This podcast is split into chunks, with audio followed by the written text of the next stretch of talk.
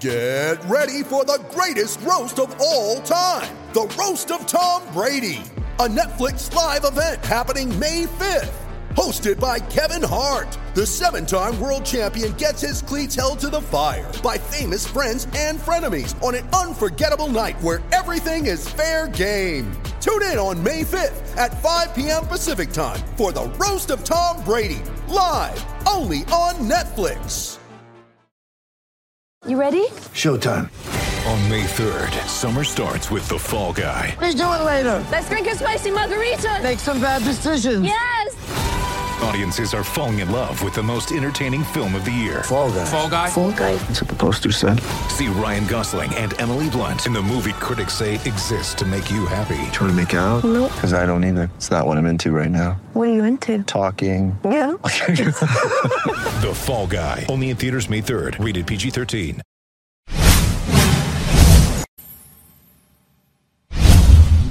Welcome to the Garden Report on CLNS Media and Celtics blog. I'm Nick Gelso, joined by the bookends tonight, Jimmy Toscano, What up? Joe Josue Pavone. What's up? It's good, Joe. What's good? If guys, if you have been watching television, listening to sports radio, you know Kyrie Irving has been all over the place by design, Jimmy, because he asked for the interview with Stephen A. Smith on First Take. Why? He didn't give us anything. He did. You, you're not listening enough. If you don't think he gave you anything, you're just not watched it listening. three It's not times, woke. man. Watch what it is. You're again. Oh, clean out your ears. I'm not Woj. Sometimes by saying nothing, you're actually saying a lot. And I think in that interview, what he was telling people was that I don't care. I don't care what you think. I don't care what you think. I don't care what you think. I'm going to go out here right now, and I'm shaping the story in that sense that what you guys are saying, what you guys are maybe hearing, doesn't necessarily mean it's true. And you're looking at me right now. I'm not being um, super emotional about He's certainly the situa- unemotional. un- completely unemotional. Whether or not LeBron is emotional, whether or not Dan Gilbert is emotional, or the Cleveland Cavs fans are, this is about Kyrie now, and you know he's tired of tr- probably trying to make everybody else happy. Now he's he's trying to make himself happy, and now he probably assumes Boston's a good place to have that happen. At least Jimmy, Jimmy, you didn't need a, a translator for that. Somehow you pulled that. I, I had a hard time pulling much of anything out of it. I mean, I loved the interview. I loved how uh, gutsy he is. I mean, he's, he's you know, I mean, and not only that, Josue, uh, there's no doubt. I mean, leaving that interview, I still don't know what the f happened in uh, in, in Cleveland and why he wanted to leave. Because it's because Kyrie's a weird dude. I mean, obviously that goes without saying after all these you know interviews and everything. But a lot of it has to do with him just wanting to do him. Kyrie wants to be out of LeBron's shadow. He wants to be out of Cleveland. Because let's face it, whether LeBron stays or leaves, that's not his team. It can't be. It's, it's not his organization. Okay, I feel like the LeBron effect just completely destroyed that. He wants a fresh beginning. He wants a fresh start. He doesn't not only want to be the guy, but he wants to be one of the top guys in the NBA, and he can't do that. He didn't give much information at all, but one thing he did do is he talked about teammates one through the roster, one through fifteen. He's only one guy of, you know, twelve. So, where are you getting out of that that he's he's in LeBron's shadow or that he wants to get out of LeBron's shadow? I think Well, it's the knocks on the organization.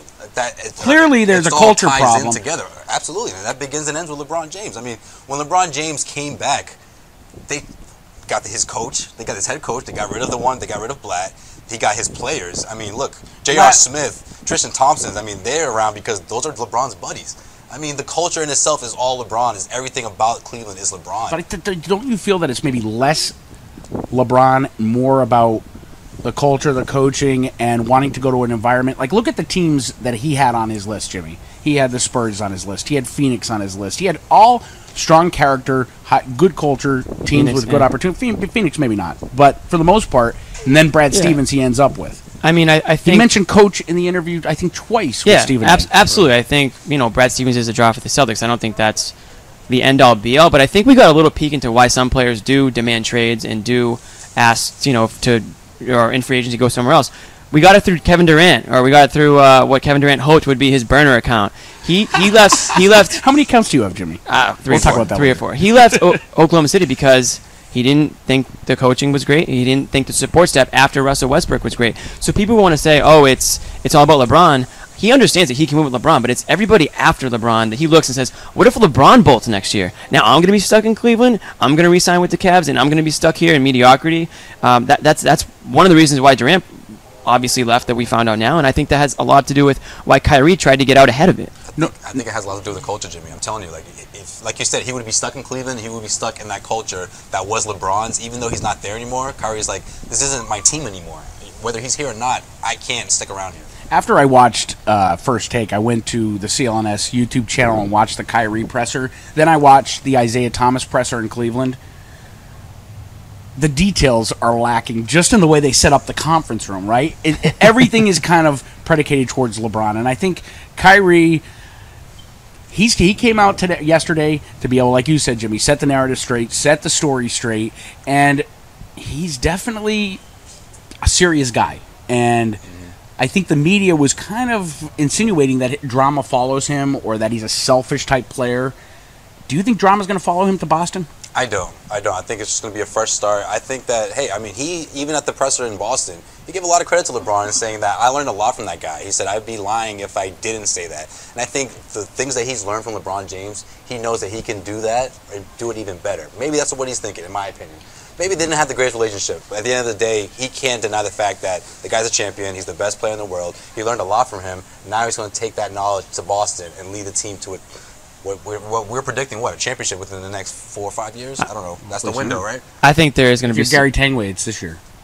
Hey, He said that. Tanguay's love, love. Tanguay's love said I love Tanger. I love, his, I love his confidence. Yeah. I think there will be some drama because it's the NBA. It's Yeah, all drama. the drama. It's the best drama on television or off tele. You know, the off season is more entertaining than during the season half the time because there's so much drama, and a lot of that drama is fueled by, you know, the media and by you know the outside you know rumors. It's not necessarily that Kyrie Irving is creating it, but it becomes created. You know, just with those outside factors. So, whenever LeBron is coming to town, or whenever the Celtics are going to Cleveland, that's going to be drama. That's never going to go away. And I honestly, I, I I embrace that drama. I think it's interesting for the game, and it's interesting for for the Celtics. Jimmy I don't think it's going to be negative though. Not negative drama. It's just going to be another added interest to it. It's going to be fun this year, and it starts next week with Media Day on Monday, training camp during the week. We're going to get our first look at Gordon Hayward and Kyrie Irving in green for the Boston Celtics. I'm Nick Gelso, Jimmy Toscano, Josue Pavone. Today's episode was powered by Bombfell. Go Yep. to bombfell.com slash garden report and get yourself some sweet clothing. And uh, check us out on CLNS Media and Celtics Blog.